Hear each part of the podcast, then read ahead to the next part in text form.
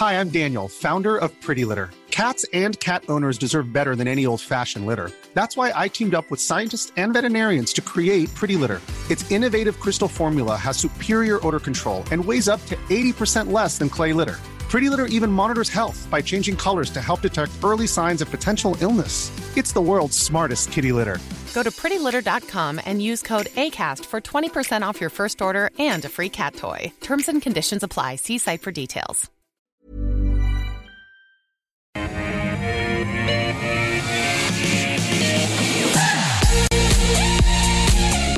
Hello everyone, welcome back to Ausbiz Live from our Barangaroo studios. Great to have your company for the call. 10 stocks picked by you. I put them to uh, two experts for their analysis. We do it all in one hour on this Friday, the 24th of February. Let's get stuck straight into it because our two panelists today always have a lot of great stuff to say. Jun Bei Liu from Tribeca. Jun Bei, good to see you. Thank you for having me. And Mark Gardner from Maqro Capital up in Brisbane today. What takes you to uh, the Sunshine Coast? Uh, no, Maqro's just opened up in Brisbane here, so uh, we've got an event this evening, um, which should be pretty good. So uh, yeah, I've, uh, I've come up to uh, help host and um, and do Oh, all that's sorts of good. things. All right, do the song Yeah. and do the song and dance act.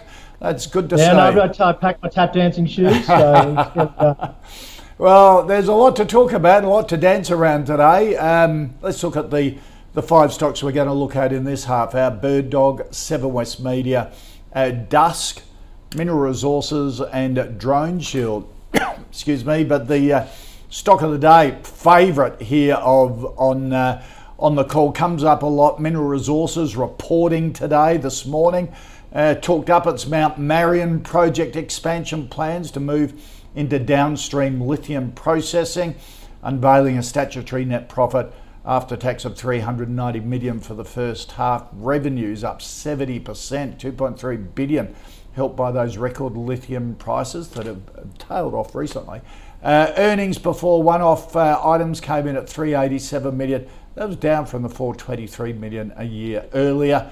Uh, declared an interim fully franked dividend of $1.20 not bad for shareholders, but uh, look, quite quite a dip early in the session when it when it reported. It's all over the place. Uh, has recovered nicely, still down just over one percent. Jun Bei, uh, what did you think of the result and the market reaction? Yeah, that's quite interesting. So the result itself, the downgrade itself is actually in the double digit. so the costs were a little bit higher, revenue a little bit weaker, um, and but everything else is intact. So obviously the first reaction from the shareholder was to sell off whatever the downgrade number is, which is almost uh, in the high single digits. Now Yeah. clearly you're not buying this company for today's earning. You're buying the lithium, the prospect of its production, the um, you know still pretty good lithium outlook, as well as iron ore still looking pretty good with the China reopening and things. So um, you know the, you're just seeing the share price recover from that level Right. um, because it's really not about the short-term earnings. Um, it's really about the production. as well. It's been incredible. In the last three months, this stock has underperformed somewhat the market, but in the last year, it's performed incredibly well. Um, you know, you would say that uh, potentially at the moment there's a bit of profit taking, um, just as the other part of the market has been sold off a bit too much. Um, but it, it does in, uh, sit in a pretty good um, condition at the moment. Are you a Chris Ellison fan? He seems to have uh, a bunch of disciples in the market and then a whole bunch of others that don't know whether he can pull it all off or not. Look, I do think the uh, execution has been great. So Yeah. I, um, you know, I'm sitting, I'm, I'm a shareholder of this company, and I think there it, will go higher. Um, so I'm still sitting in that camp that uh, I'm a believer. okay, Mark Mullen from Team Invest reckons it's a $150 stock. Yeah, I'm Are not you there. that confident? no, no, I'm not there. Right, okay. I'm a small shareholder. right. yeah. So, would you be staying at the moment, holding, or would you be buying at these levels? Look, um, uh, I will be buying at these levels because I Oh. do think that even though the lithium uh, uh, sort of prices has come off somewhat, but still pretty good prices, and I do think this company have very good uh, uh, assets and uh, and the iron ore itself, I, Right. I'm reasonably bullish. So uh, I will be buying at this level. Right. Okay. Uh, Mark Gardner, what do you think of uh, of the result and uh, Minres at these levels? Yeah, I'm, I'm, I share the same opinion there. I think Minres is a buy um, here. Uh, it's one of those ones, though, it's always a really complicated one uh, over earnings because obviously they've got iron ore, they've got um, mining services, they've got lithium. So, and and realistically, I mean, we you know, our view was we would look to buy it after the earnings report because there does tend to be moves like there was this morning, which was down about five or six percent. Um, you know, because it's not a pure play. It's not an easy thing to just, you know, to to just like see a number and then just go and straight away buy. So the only the only real issue, if you're looking at those numbers, they look pretty impressive, but against the analyst numbers, they weren't that impressive, um, which obviously triggered that first sell-off there. But um, the, you know they're doing another joint venture. Um, you know the analysts are pretty divided already. There's, there's um, you know there's been a downgrade and an upgrade, but I, I tend to agree. Macquarie's um, reaffirmed and slightly upgraded their price to 128. Um, I tend to agree. Hang on to 100 to 128 bucks. Yeah, yeah, yeah, yeah. Oh, okay. Well, that, that, that's a long way from the 85 at the moment, isn't it? Yeah, absolutely. And look, whilst they don't necessarily, you know, I'm not subscribing to that particular price, you know, target necessarily, but there, um, you've got to look through the, you know, the earnings reports because, you know, there's a lot going on realistically. And they, as Jun Bei mentioned, their, their PE, you know, you're buying it for future earnings. Their PE is quite high compared to most mining stocks. But if you look at forward PE, it's consistently dropping down. So, yeah, I'm very happy to buy it here, yeah. and uh, I, I, think this will be over $100 at some stage quite easily this year. Okay, well, got to 95 only a couple of weeks ago. Jun Bei, had, to Mark's point, because they've got this lithium processing project they're going to do, which obviously has government backing because most lithium process sure. is in the hands of the Chinese, so mm. strategically they're being encouraged. But, but how do you know whether they're going to pull, pull it off? As Mark said, they have so many moving parts at the moment. They're going into another joint venture. Um, it's yeah. sort of a, almost like a private equity. It's a little bit like that, right? So I think that mining. whole lithium space is a little bit like that. Still very early stage of, um, you know, sort of um, the development of that commodity, right? So yeah. we all know outlook looks great for lithium, but the spot price has rallied so hard you know, just a few months ago, and then now just tapering off somewhat, but still from very, you know, very, very elevated levels. Um, and lithium prices, in terms of commodity, um, they are one of the only commodity is trading at multiple times of the production costs. So it's right. a huge margin. Simply what that means is that you know there'll be a lot of production coming online eventually. Yeah. Uh, and lithium is not very hard to find. They're just processing difficult and all of that. Yeah. So you know that space is still need to be um, you know yeah. so more mature and developed. So um, it's a risky space, but there's just so much attention into that space. And you know mineral resources, I must say, you know it's one of the better positioned um, to be exposed to this. Um, and the good thing about mineral resources, you say it's diverse diversifying thing, it's actually a good thing because, you know, so it's not just pure play lithium. Yep. So when the lithium does go through its ups and downs of volatility, it got it's got, you know, other businesses yep. like iron ore and everything to be quite defensive. Yep. So, you know, on that basis, it's probably a better, more yeah. safer position. So I've got a pure play in Pilbara coming up a bit later this mm. half hour, so it'd be good to uh, good to compare it. But um, and also quite a few of the, the lithium stocks are being found out now, aren't they? As they talked a big plan in terms of development and now coming back going, well, it's going to take longer than we thought to mm. get mm. to get the deposit um, actually mined, and the costs are starting to overrun. Mm, mm. It's that execution issue which is uh, it's really difficult. Exactly, absolutely, absolutely. Yeah, no, no, absolutely. So there's a lot of risk in that space, and um, yeah, we're seeing quite a bit of downgrade already in the space. Okay. Mm. All right, let's take a look at the stocks you want us to take a look at, and Mark. Nathaniel wants a view on Bird Dog, um, which is um, developer, manufacturer, audio, visual, and video technology. Um, we use it here at Ausbiz when we're transferring files, and we've got some Bird Dog cameras and the like. So it's into that video and broadcasting space. Yeah, this is something I, I hadn't really come across before. Um, we sort of took IPOs or, or stuff that's freshly listed largely off the table. Um, as interest rates started to rise and the growth stocks started to get hit a little bit. So we were we were realistically, you know, it's not really in our wheelhouse for now. But in terms of for the, you know, to answer the viewer's question, look, they, um, I, I, think there's a market there for it. Um, I, I, would say it's obviously at very low prices at the moment. Um, compression technology and things uh, is obviously, you know, that, that could potentially be a huge market. I think, I mean, from an investment standpoint at the moment, I, I would much prefer something, you know, similar space, Audinate with a moat um, until the market calms down and yeah. uh, the world gets used to higher interest rates. So yeah, it's not it's not something I've necessarily done a massive deep dive into. Um, I think you'll get an opportunity to buy this and just watch it report you know, maybe one or two more times um, yeah. and see how it goes. But in terms of the, the, in terms of how the product goes, you know, the high quality products they're pretty much regarded as you know best in class. So I think there's a great future for this company potentially, but it, I, you know, whilst they're in, they're in that development phase, say if they'd listed two years earlier, I think that was would have obviously been in much easier uh, market conditions, um, and they would have had easier access to capital, etc. And the market would be more forgiving. But you know, at the moment, you you um, you want to be really. I'd rather be sticking in a in a company like Audinate, which has that big moat yeah. and is about uh, it was just gone cash flow positive, I, I believe, or, or, was very close. So.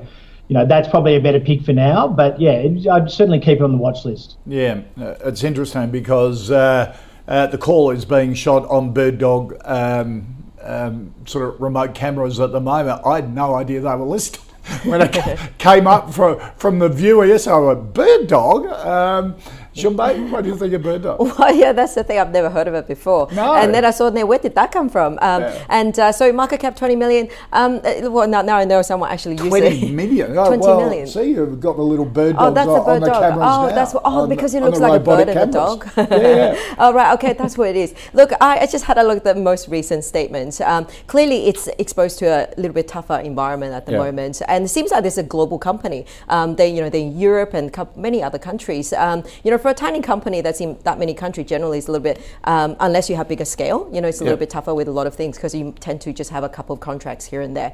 Um, and now, um, the because they sell to the broadcasting uh, sort of community, um, I would say, just a more general comment, is that the things are slowing down somewhat, you know, mm. around the world. So you yeah. will have a little bit tougher condition, um, you know, for this company because they supply to an industry that's probably is going to go through another six, 12 months of tough condition. Um, so yeah, and they they sort of burst, you know, burn a bit of cash in the first uh, in the second quarter. They're saying we're going on the cost cutting. They have a you know buyback in place. Um, they are trying to do everything they can to you know support share price and the like. But just the condition seems really really tough. Um, right. And for a small business, kind of you know global, uh, generally it's it's a little yeah. bit risky. You kind of just want to sit back and see. See, it's quite a 20 million market caps. Mm. Not not very big, is it? No, it's not very not big. at all. So if it's a listed company and when you're 20 million, it's very hard to get attention from investors. Yeah. Um, so you don't have the broken community, so analysts won't cover you. So right. no one will ever hear about you, uh, and then you won't have new investors. So literally, you rely on the initial IPO and right. you know a few other news flows. So they tend to get forgotten until you get to a certain scale. You got to at least be between 50 and 100 so to get some sort of interest. And when markets are under pressure, you tend to avoid that micro Absolutely. end of the market? Absolutely. If you look at the microcap space, even though the, some of the growth company has come back, but microcap space, uh, many of them haven't because there's just not enough interest and confidence going yeah. into those smaller space. So yeah, you know, market has to turn for that. Okay. Probably six months. All right. um, Jun Bei, Nick wants a view on Seven West Media, the uh, uh, big media company, free to wear, and also own the West Australian in the West, being mooted as buying HT&E. Yeah, that, yeah, that um, absolutely. I don't know whether that's on or not, but. I always thought it was the best television company since they got the best start. Oh yeah, well, absolutely. um, but I, I, always like Seven West, like you know, uh, but the thing you need to remember, these are you know traditional TV assets. Yeah. Um, so you buy them during a good cycle, you know when things pick up, and because these businesses um, have very high fixed cost, so operating leverage is enormous on the way up and on the way down. Yeah. So you know in the last two years, things been really buoyant for you know advertisings and you know there's volume, there's uh, you know prices, there's all of that. So things were really good for the last 12 months. But clearly now we're heading into a slower environment. We heard them report. Um, report was really good. Result was really mm. good. Um, and uh, but it just environment slowing down, and usually with television, it's harder to cut costs. Yep. Um, and uh, so you just have to wear that. They do have a lot of other initi- initiatives, but it just feels like the wrong time to be holding a yep. TV company. Um, yeah, so that's the that's the tough thing. It's not expensive, um, but we just don't know how quickly our economy will fall. We know it will. Their, their biggest shareholder, 41% owned mm. by uh, Seven Group Holdings, Absolutely, which is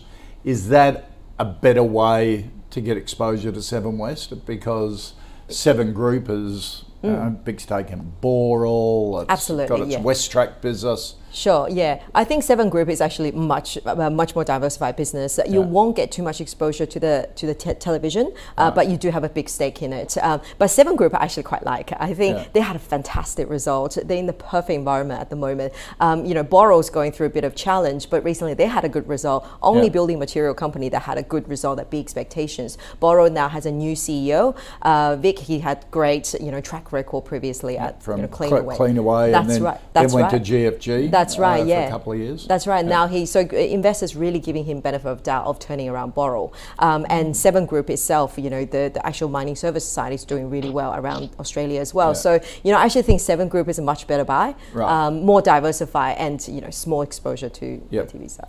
Um, Mark, what do you think of Seven West? And is Seven Group a better entry into it? Well, I was just about to say you guys must have got my notes before. So I was literally what uh, I couldn't uh, echo more what you know what you guys have just said. Um, if you want to be in media specific, which I probably wouldn't recommend, I think Nine Entertainment's a little bit further ahead on the digital front. Yep. Um, than these guys, I think they're about forty percent uh, at the moment. But yeah, seven.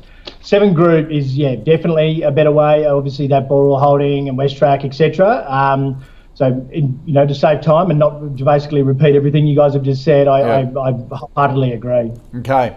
All right, let's uh, turn our attention to retail now. And Rosie Mark wants a view on on dusk, the uh, um, uh, the candle and aroma infusers and all that sort of stuff. What do you think of dusk? And and that was uh, they were a COVID IPO as well, weren't they?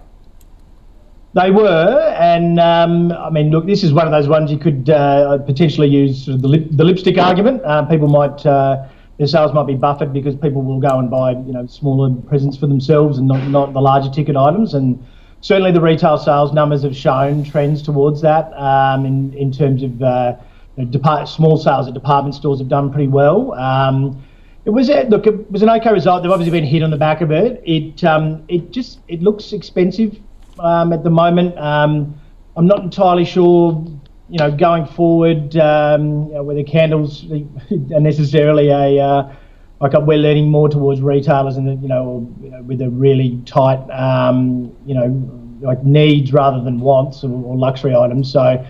I don't, you know, I don't really see what they, you know, how they're going to go, um, you know, for future earnings and things. But uh, it's certainly like within the retail sector, there's a lot of super high quality um, retailers at the moment that are trading at really low PEs. This one doesn't, yeah, doesn't come close to our top five. Um, so, yeah, I, I would just uh, wait and see potentially. So, um, yeah, it's not, not for us. You, you look at that uh, five-year chart; it's back almost to its issue price um, down there on the, on the IPO price. So, uh, who are your top three retailers?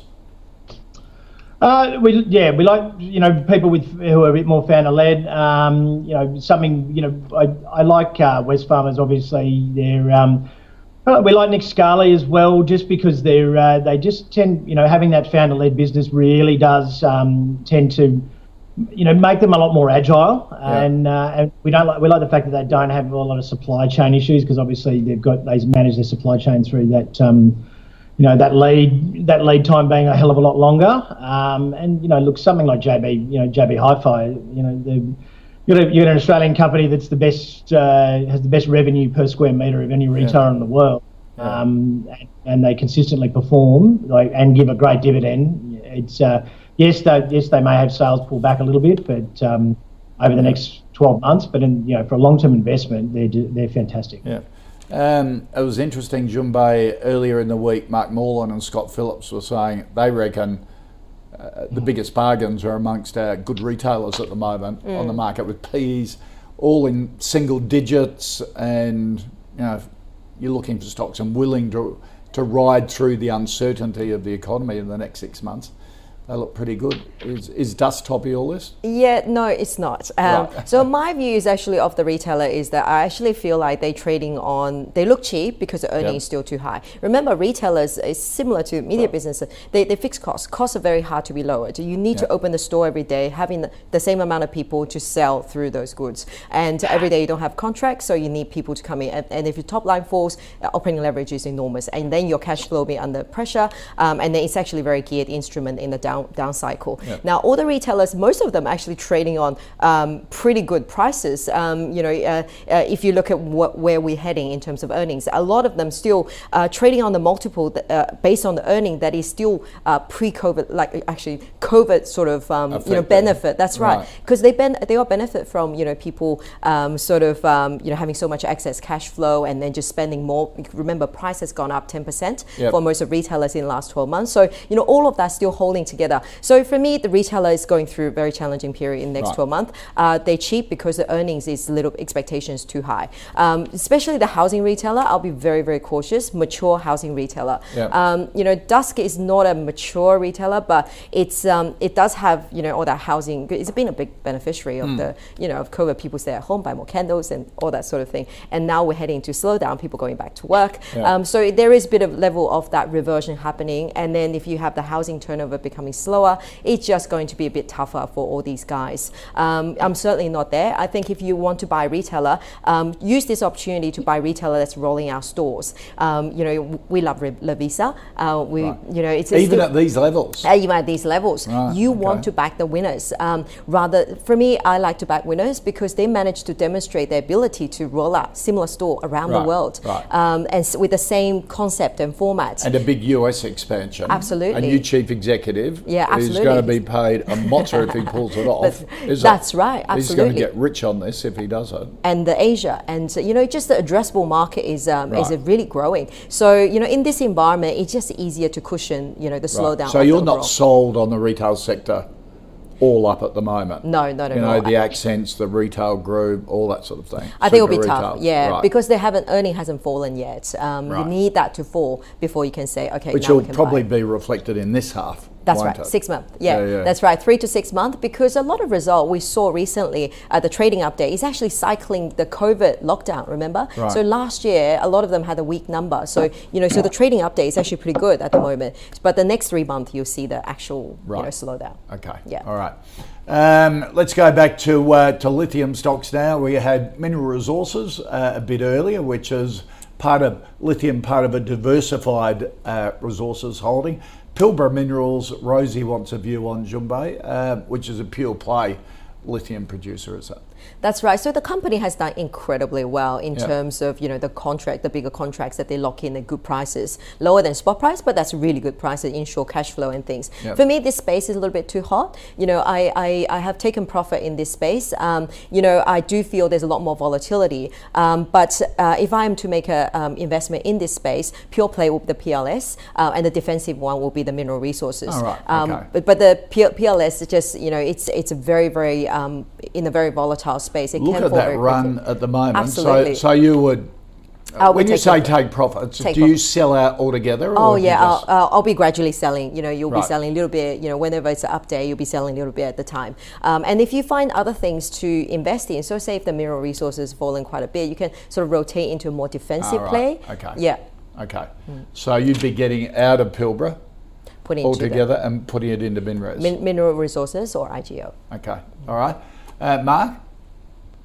Uh, yeah, a bit of a disagreement. Um, I think it's a massive buy. Um, those stats today were were enormous. Um, you got revenue, um, so pre-tax profit up two thousand percent, net profit up nine hundred, revenue up six fifty. Um, and look, these guys, you know, they've got this uh, BMX platform, uh, which at the moment they're, um, you know, they're they're able to take advantage of the fact that there's a shortage, and then obviously with an auction platform, they're, they're able to get the uh, the best possible prices as well. So, their uh, the CEO said today, you know, this is just this is only the beginning. Um, you got um, analysts like Macquarie with a seven dollar fifty target on it. We tend to trade this one. Um, it's the highest. It, I think it's one of the highest, if not the highest, uh, retail traded stock. So. We tend, we've got a core position and we'll tend to um, you know rotate around. We bought before Christmas, sold at five dollars. We bought over the last week. Um, we'll probably carry that through. I think it'll probably breach those record highs at some stage in the next you know six months um, or even sooner. Um, and you know they've got a massive bank now. They've got 2.2 billion in the bank.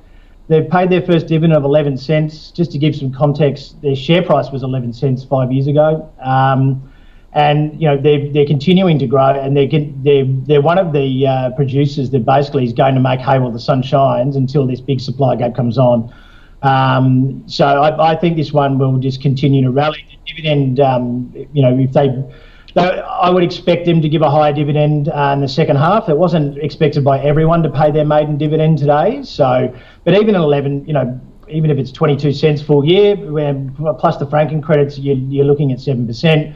Uh, their forward PE's come down, you know, massively as well. So, but I do agree with Jun Bei as well. But I, I own both Mineral Resources and PLS, um, and because of you know, I, I do agree with the Mineral Resources argument. Um, and at the moment, we, we you know we don't really have any of those big diversified miners on because they I think they got we we were of the view they got too expensive and we'll probably yep. buy lower. So uh, you know, they but yeah, I I um, I'm a massive fan of this one. I think it'll uh, right. it'll continue. I so, think there'll be a string of break upgrades tomorrow, right. and the retail punters will start buying them, buying, right. buying it up. So, are you switching out of other resource stocks into Minres and and Pilbara? We sold BHP, which is normally a core holding, um, around you know 48, 50, uh, you know 48 to 49 dollars. Um, and it t- takes a lot of convincing because these are long-term holdings for a lot of our clients, but obviously, you know, they they were always going to halve dividend. It's a cyclical stock at a record high with a dividend that's going to be half of what it was last year. Uh, and we just saw that you know we you know it was worthwhile taking some cash off the table. Um, we've been vindicated obviously a little bit at the moment. I think we're back down to sort of 46 or, or, or thereabouts, um, and we'll probably sort of have interest you know down towards the $40 mark. Um, and think you know so, but obviously, yeah, Min Resources is one of those ones with the iron ore exposure because it, we, we're you know mildly bullish on iron ore, or, or at least think it'll hang in around here. Uh, for you know, with the coal price coming back, it's you know helps those um, the steel makers with the smelting costs. So we think that they'll you know iron ore uh, prices will, okay. will, sort of probably stick in the range up here. I don't see it going a hell of a lot higher, but um, and probably be fairly stable. So um, but you know, and then obviously we probably add to BHP at lower levels yep. because it is generally a core position and a quality company. Okay.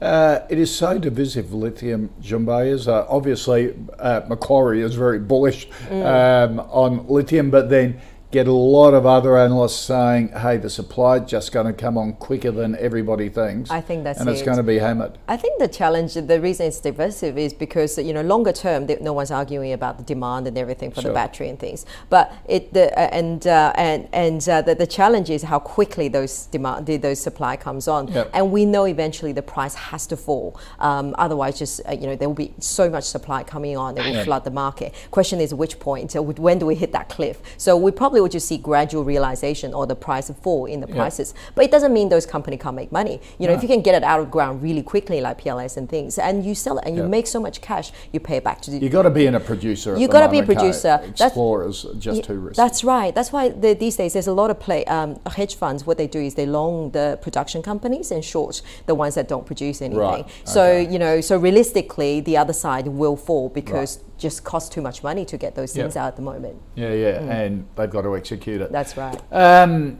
uh, John wants uh, your view, Jun Bei, on Drone Shield, um, which uh, had a pretty decent um, uplift in its share price, almost 10% on Monday, uh, basically on the announcement that it was upgrading its um, mm. software.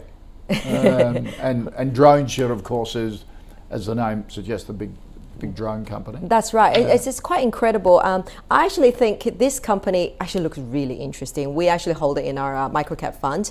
Uh, we followed for quite a few years now. Uh, it is one of the very few defense exposure here in Australia. Um, yeah. It's a, it's it's got contracts all, all around the world, um, essentially to help um, you know shooting down drones. Um, yeah. And it's got a fixed laser point when you know, and then when they um, sign up contract and then they find drones in the area, they can shoot it down without any damage. So it actually catches catches it so the thing doesn't explode and fall off the in the sky. So it's a quite a good technology. Um, it's um, recently in the last few months just started winning a lot of U.S. contracts, um, and it's been a big beneficiary of you know obviously the conflict around the world and things because people wanting more you know yep. security and, uh, and and spending on that. So uh, just recently raised money as well to support you know pay for uh, some of those contracts they just won. Um, you know in terms of investment and things. I think this company's in a really good spot. Mm. We just don't have another defense business like this. Yeah. We got EOS has a lot of other issues. Um, this is probably one of the only um, defense exposure. Mm global okay. exposed to the global defence spending. And good management team executives. Yeah, yeah, they've done quite they're well. They're actually delivering. That's right. Yeah, so it's okay. actually quite done quite well. So it's had a big increase lately. Would you be buying at these levels? What thirty five cents?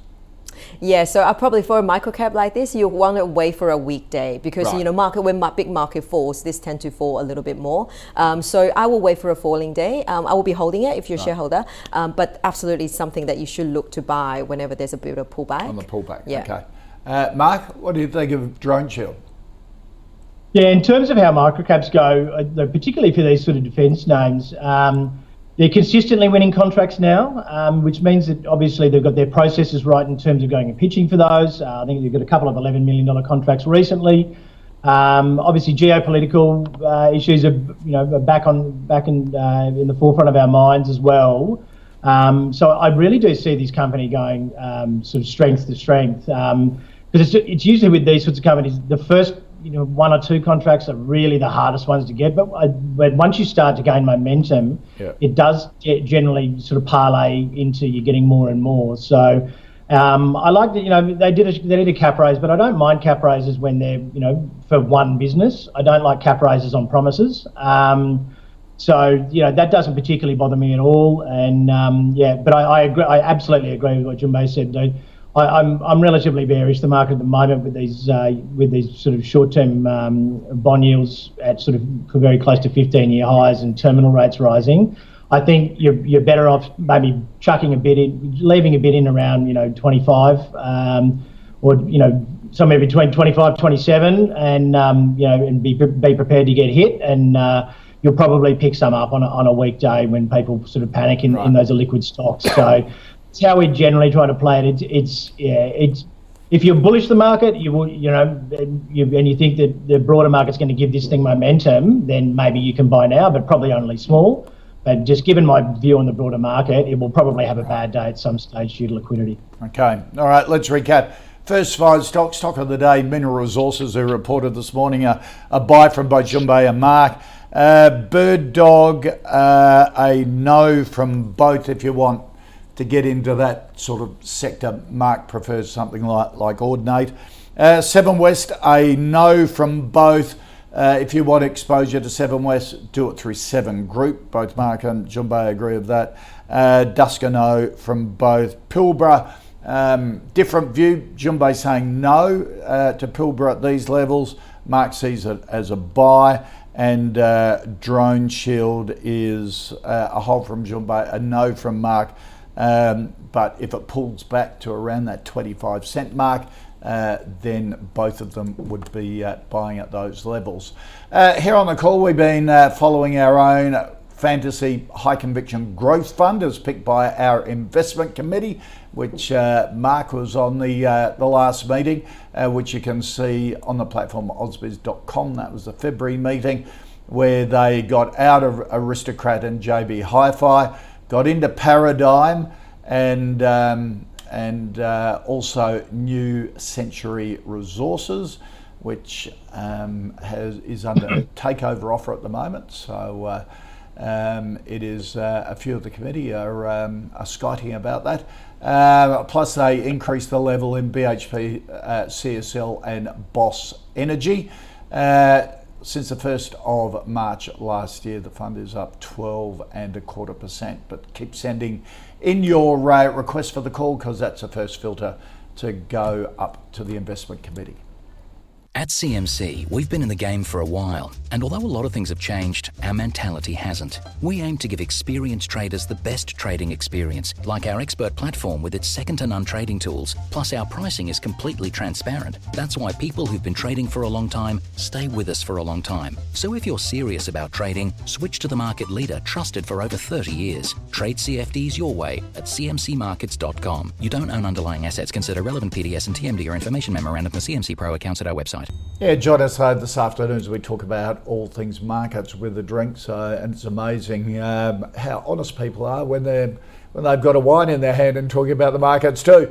Um, this half hour, we're going to be talking about Perpetual Jumbo Interactive Accent Block and Swoop. And uh, Um, Mark Gardner did Henry Jennings text you as well saying, uh, thanks very much for my suggestion to get into New Century Resources.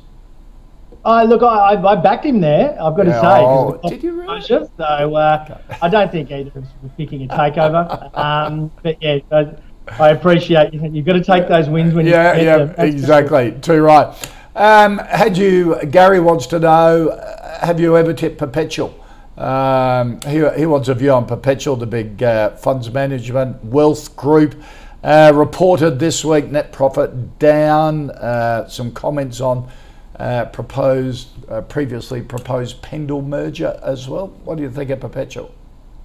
Uh, I'm not a massive fan of the the uh, you know the legacy or the vintage um, funds management uh, listed companies. Um, I mean, these guys are scrambling now at the moment for uh, you know with M and A activity to, to improve economies of scale, which is almost an admission themselves that they've got they've run out of ideas. So, um, I yeah, this is not something. I mean, look, you know, the positives are they're a value investor. Um, which means they, I guess, their investment philosophy, they'll probably do it slightly better, you know, uh, performance-wise. Um, you know, but this, I think this one's, you know, funds management tends to be, you know, someone's running hot, and then funds come in.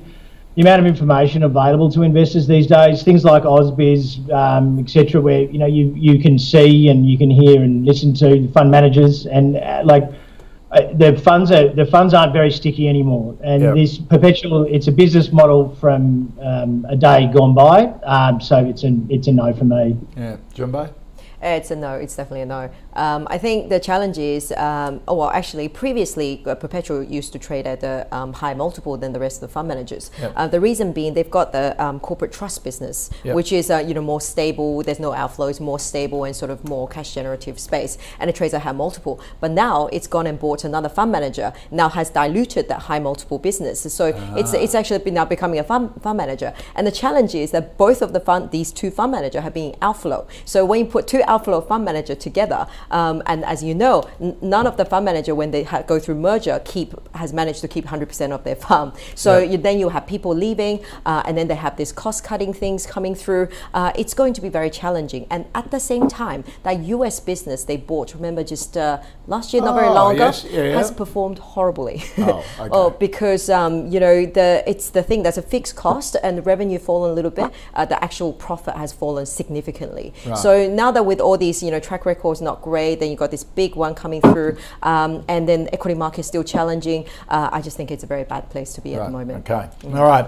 Uh, Jun Bei, Tim wants a view on Jumbo Interactive, the tech company that uh, manages lottery and, and uh, charity businesses. It's the platform for Australia's Oz Lotteries digital platform and uh, Lotto, Oz Lotto, and Powerball. It provides the platform, digital platform to buy online tickets for those sorts of things. That's right. So uh, essentially, yeah, it's an online lottery uh, seller, and uh, you know. I actually like this business, uh, but there's just a few things. It had a good result. Um, just Yep. a few things we need to monitor at this point. So, um, you know, it, uh, because it's an online reseller of the uh, the actual um, the old Tattersall, the uh, lo- the TLC, the one that's listed now, um, and um, uh, it's taken a lot of share. It's growing double digit. Um, but the, the the the thing is that latest data, just last few months, we've seen that uh, the shift to online sort of plateaued a little bit. So you know, we're just a little bit cautious whether you know does that mean people actually Yep. like to buy more lottery through? Have we reached that saturation point? So we do need to measure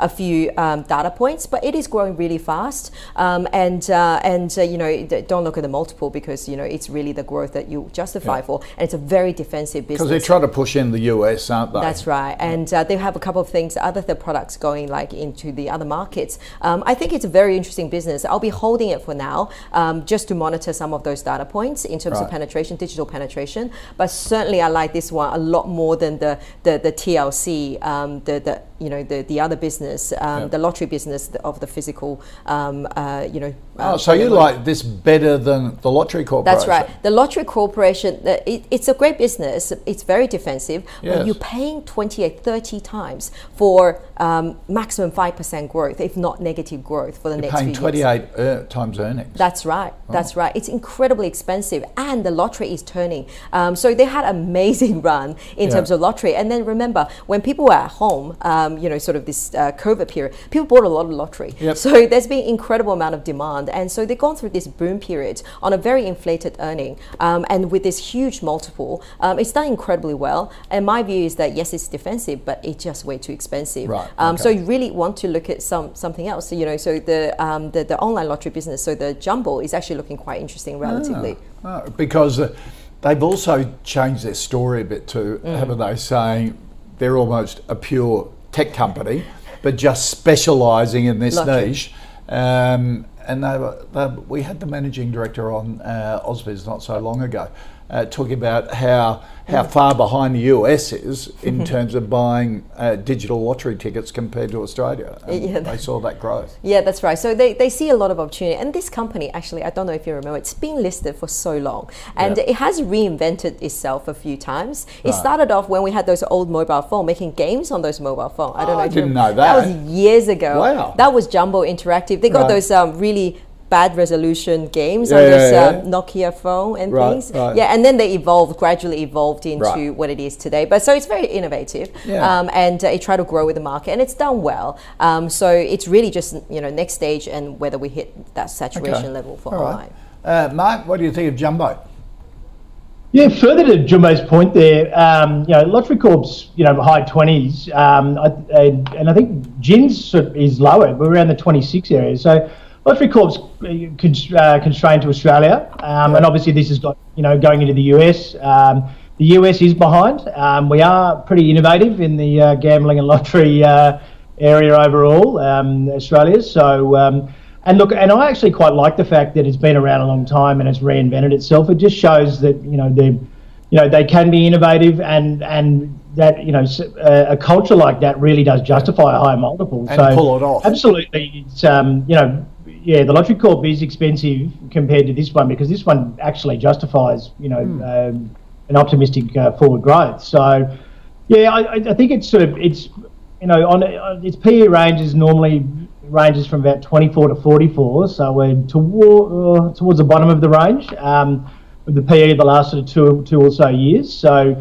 there may be you know you may get it cheaper at some stage, but technically it looks really good. Uh, the 200s of, uh, the hundreds about to cross back above the 200, and that's sort of the very few indicators I use. Uh, technically, um, you know that one is always uh, is always fairly reliable, and it's starting to trend back up again. So it'd be a spec buy for me at the moment because I think at, mid stages you'll probably get it cheaper. But um, but yeah, definitely definitely a little bit cheaper than the lottery corp with a lot more prospects on the horizon. All right. Um, uh, Mark, Steve wants a view on Accent Group back in the uh, in the retail space at the moment. Seven hundred and fifty uh, stores of footwear and clothing retailer. Athletes Foots, uh, Coney, uh, Vans, Timberland, Skechers are some of the brands. Um, they offer uh, operate around forty online platforms as well. What do you think of Accent Group? It's in uh, Mark Morland's top three retailers um, from Team Invest. It's expensive at the moment, um, in, in my opinion. Um, I mean, Mark's got a different time frame to me, Yes. uh, and to generally. So, I um, I won't necessarily I won't comment on that. But um, I didn't like they didn't give guidance. Um, the total sales were up forty odd percent. EBITDA was up seventy. But I, I think we probably go back to um, you know what Jun Bei and I were saying before is that you know the the pain's probably is yet to come. I mean, interest rate uh, hikes take at least six months, uh, if not twelve months, to really filter through into the economy. Something like this, because it's aimed at the youth market, um, we did those. You know, generally they can't afford mortgages, so they're probably going to have a little bit more disposable cash than most. Um, and and they're small purchases, so that will also play well um, for you know less disposable income.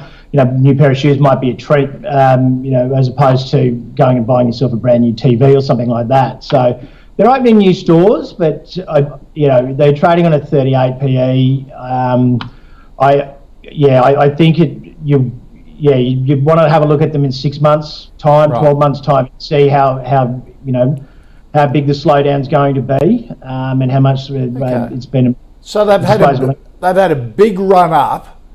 If you if you're in them, Yeah, I'd, be, I'd be selling it and, re- Right. and just having a look at six months. okay, Jun Bei. Yeah, I'll definitely sell it. Um, I'd much rather, for that kind of multiple, much rather buying the likes of Lovisa, where it's a simpler business um, Right. and it's executing well. Um, now, the thing with Accent, it used to be a footwear business, so Yeah. very much for, and then it's very mature. So the footwear business is mature. So Yeah. what it did in the last few years is really bought into trying to go into the youth apparel. Um, and uh, the first one they bought is Glue, which hasn't done very well for them. Right. Now they're rolling out a few other brands, um, maybe doing well, maybe not. So for me, it's still not proven whether they Yep. can move from footwear to you know the the apparel. It's it's a tough space. Um, Mm. It's very competitive in the youth space. Um, so you know, much rather buy the specialists like the Universal, um, UNI, um, if you want to be in that space. But Lovisa is a simpler model, and you got bigger addressable market. Uh, this company re- reported today, so the result was good, and the trading update is very strong. But remember, they're cycling the lockdown last year, so Right. or some of the weak comps last Yep. year. So you know, it looks really good. Before the next quarter, we'll see pretty tough environment. So uh, I'll be selling it. Gee, this is a really critical. Mm. Uh, you keep talking about this current three months and the next three months. Yeah, it'll be completely These different. Mm. trading update, quarterly trading update for the end of March, is going to be for you Yeah. a really fascinating period. I'll tell you what, most of retailers, I think they will have profit downgrades by May. So, you know, Right. Macquarie conference beginning of May, I think this year you have, and most of retailers, they will come and present the Macquarie conference. yeah. You will get a lot of profit update, and I think that will be very weak. Um, and it, it just this period, January, and last year we had this lockdown. So, you know, we're Yeah. still cycling very weak Yeah. numbers, uh, but we're seeing early signs of things falling. Um, so, you know, we, I, yeah, by May, we'll have downgrades. So you're saying uh, because just anecdotally, Mm. I'm just hearing from people in retail, it is just diabolical. Oh, it's out absolutely. there, and particularly some of the smaller retailers trying to sell their business Mm. um, in the small to medium size and not this big listed end. That's right. Saying they haven't seen. It, uh, it's worse than the GFC.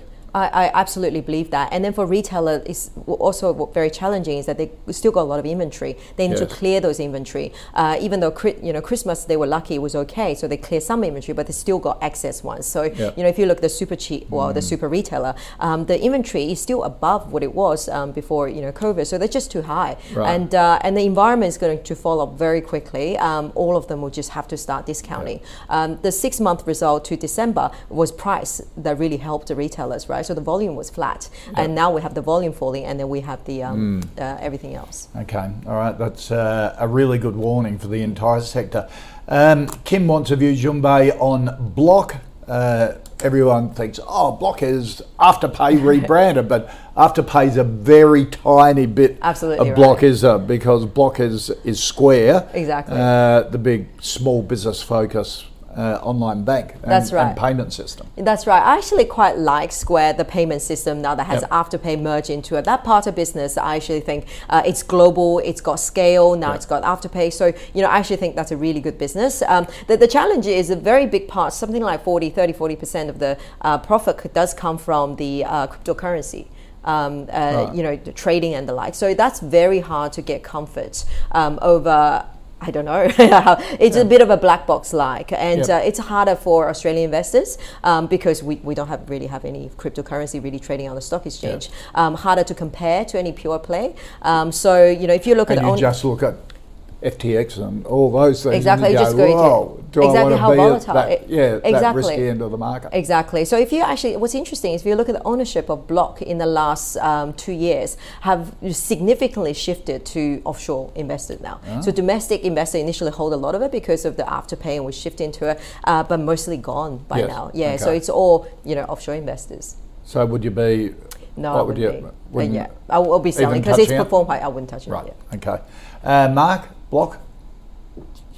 Yeah, it's not something for me right now, that's for sure. Um, there- but there is some good numbers in there. Look, if you, yeah, uh, further to your point, it's not afterpay. If you go through their report, you'd be very lucky to even find the, the word afterpay. Yep. Pretty sure. So um, that's not something that they're particularly bragging about at the moment. Um, but they, you know, they had uh, they had some decent numbers. Revenue was up 14%, gross profit as well. Um, and that look, they, you know, what they're trying to do, I think, will probably you know, if things go well, will come to fruition in years to come. Uh, I don't think it's a quick. Um, it's you know this business model is not going to you know maximise itself for you know I would say at least five years uh, realistically. But uh, but it, I mean you've got a lot of there's millions of people in the US at the moment and businesses and things where all the money sits on the platform. Um, you know they take it and essentially they don't even have a bank account. It mm. almost acts as a account for a, you know for a, a, lot of people and a lot of um, you know and some of the businesses as well. So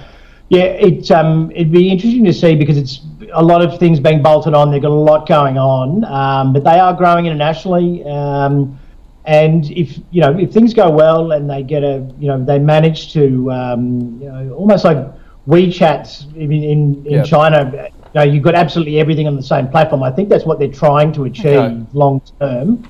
Whether they can do it or not is you know the jury's still out. So it's something I'll keep an eye on for sure. But, uh, but yeah, I, it's not. Mm. It's certainly not me for the next 12 months. Uh, well, you know, these growth stocks. But uh, yeah, interesting, interesting business model. And, and if if they manage to get anywhere near, you know, like something like WeChat, then you would definitely yeah. want to be interested. Yeah, of course, founded by Jack Dorsey, who founded Twitter. And he was uh, managing director of both companies there for a while. Um, Cam, want, Cam wants a view, Mark Gardner, on Swoop, the uh, uh, fixed wireless internet service provider? Yeah, this I've yeah listed sort of um, you know 2022, I believe. Um, it's not really in our wheelhouse. Bit of a roll-up trade. They do have real assets, um, but they're sort of still in that capex phase for the moment, and they're not cash flow positive um, just yet. And with these sorts of businesses, particularly at the moment, where people are getting a little bit more picky because they can get you know paid to sit on the so sidelines. It's, a, horrible ch- um, chart. Yeah. yeah, it's not. It's not not great, but. I think this is one you look at when it when it flicks to cash flow positive, and, and until then, I'm not I'm not even.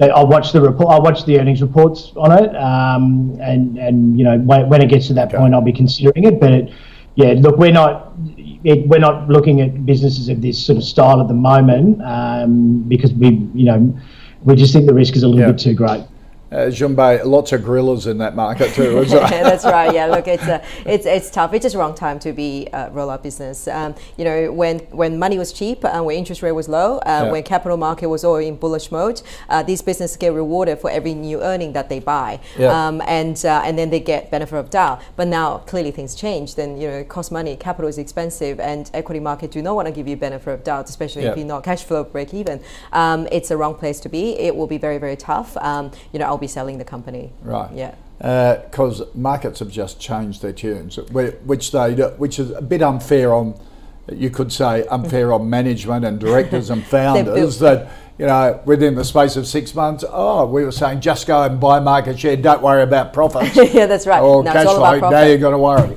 yeah, no, absolutely. So this is actually really interesting. If you look at, you know, just use another two example. If you yeah. look at the performance of WiseTech versus Xero, yes. Um, it just diverged significantly. I tell yeah. you why, because one is profitable, one is not. People right. used to look at the revenue multiple, now yeah. it's gone to EBITDA multiple. So, you know, you actually have to make profit. Um, so that is not going to change anytime soon because interest rates are not coming that's a really interesting comparison because WiseTech there went from mm. people just thought they were cowboys mm. and they were supposedly governance mm. issues, but the founder, building Richard, is business. yeah building a great business. Oh, it's amazing business now. Moment. Just look at the latest result and the new contract they won. They got yeah. the top three out of five um, yeah. freight forwarders. It's incredible. Yeah. Mm. yeah, interesting. All right, let's recap the uh, the final five stocks. Perpetual a no from both uh, Jun Bei and uh, and Mark. Uh, Jumbo, a, uh, a hold from Jun Bei, but likes the business. Mark has it as a speculative buy. A sell from both on Accent Group. Uh, block a sell from Jun Bei, a no from uh, Mark, and both of them have a no on Swoop. Jun Bei Liu from Tribeca. Always great to catch you. Have a good weekend coming you, up. You too, thank you. Uh, Mark Gardner from uh, from Maqro up in uh, Brisbane. Good luck with the opening of the office tonight.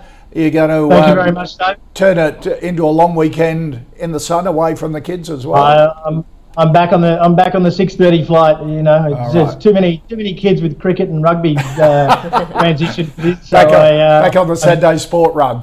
Uh, and then double the amount, so it'll Yeah. be Uber. It'll be, I'll be Uber driving my children. All right, mate. th- Thanks for joining us. Appreciate it. Uh, that's it for us for today. If you'd like uh, any of the stocks you're interested in for me to put to our expert panel, put them in an email, the call at ausbiz.com.au or tweet us using the at ausbiz uh, TV handle. Up next, don't go away. We're in the midst of earnings season. You get the very latest results and analysis right here on Ausbiz. The Pulse has all of that next.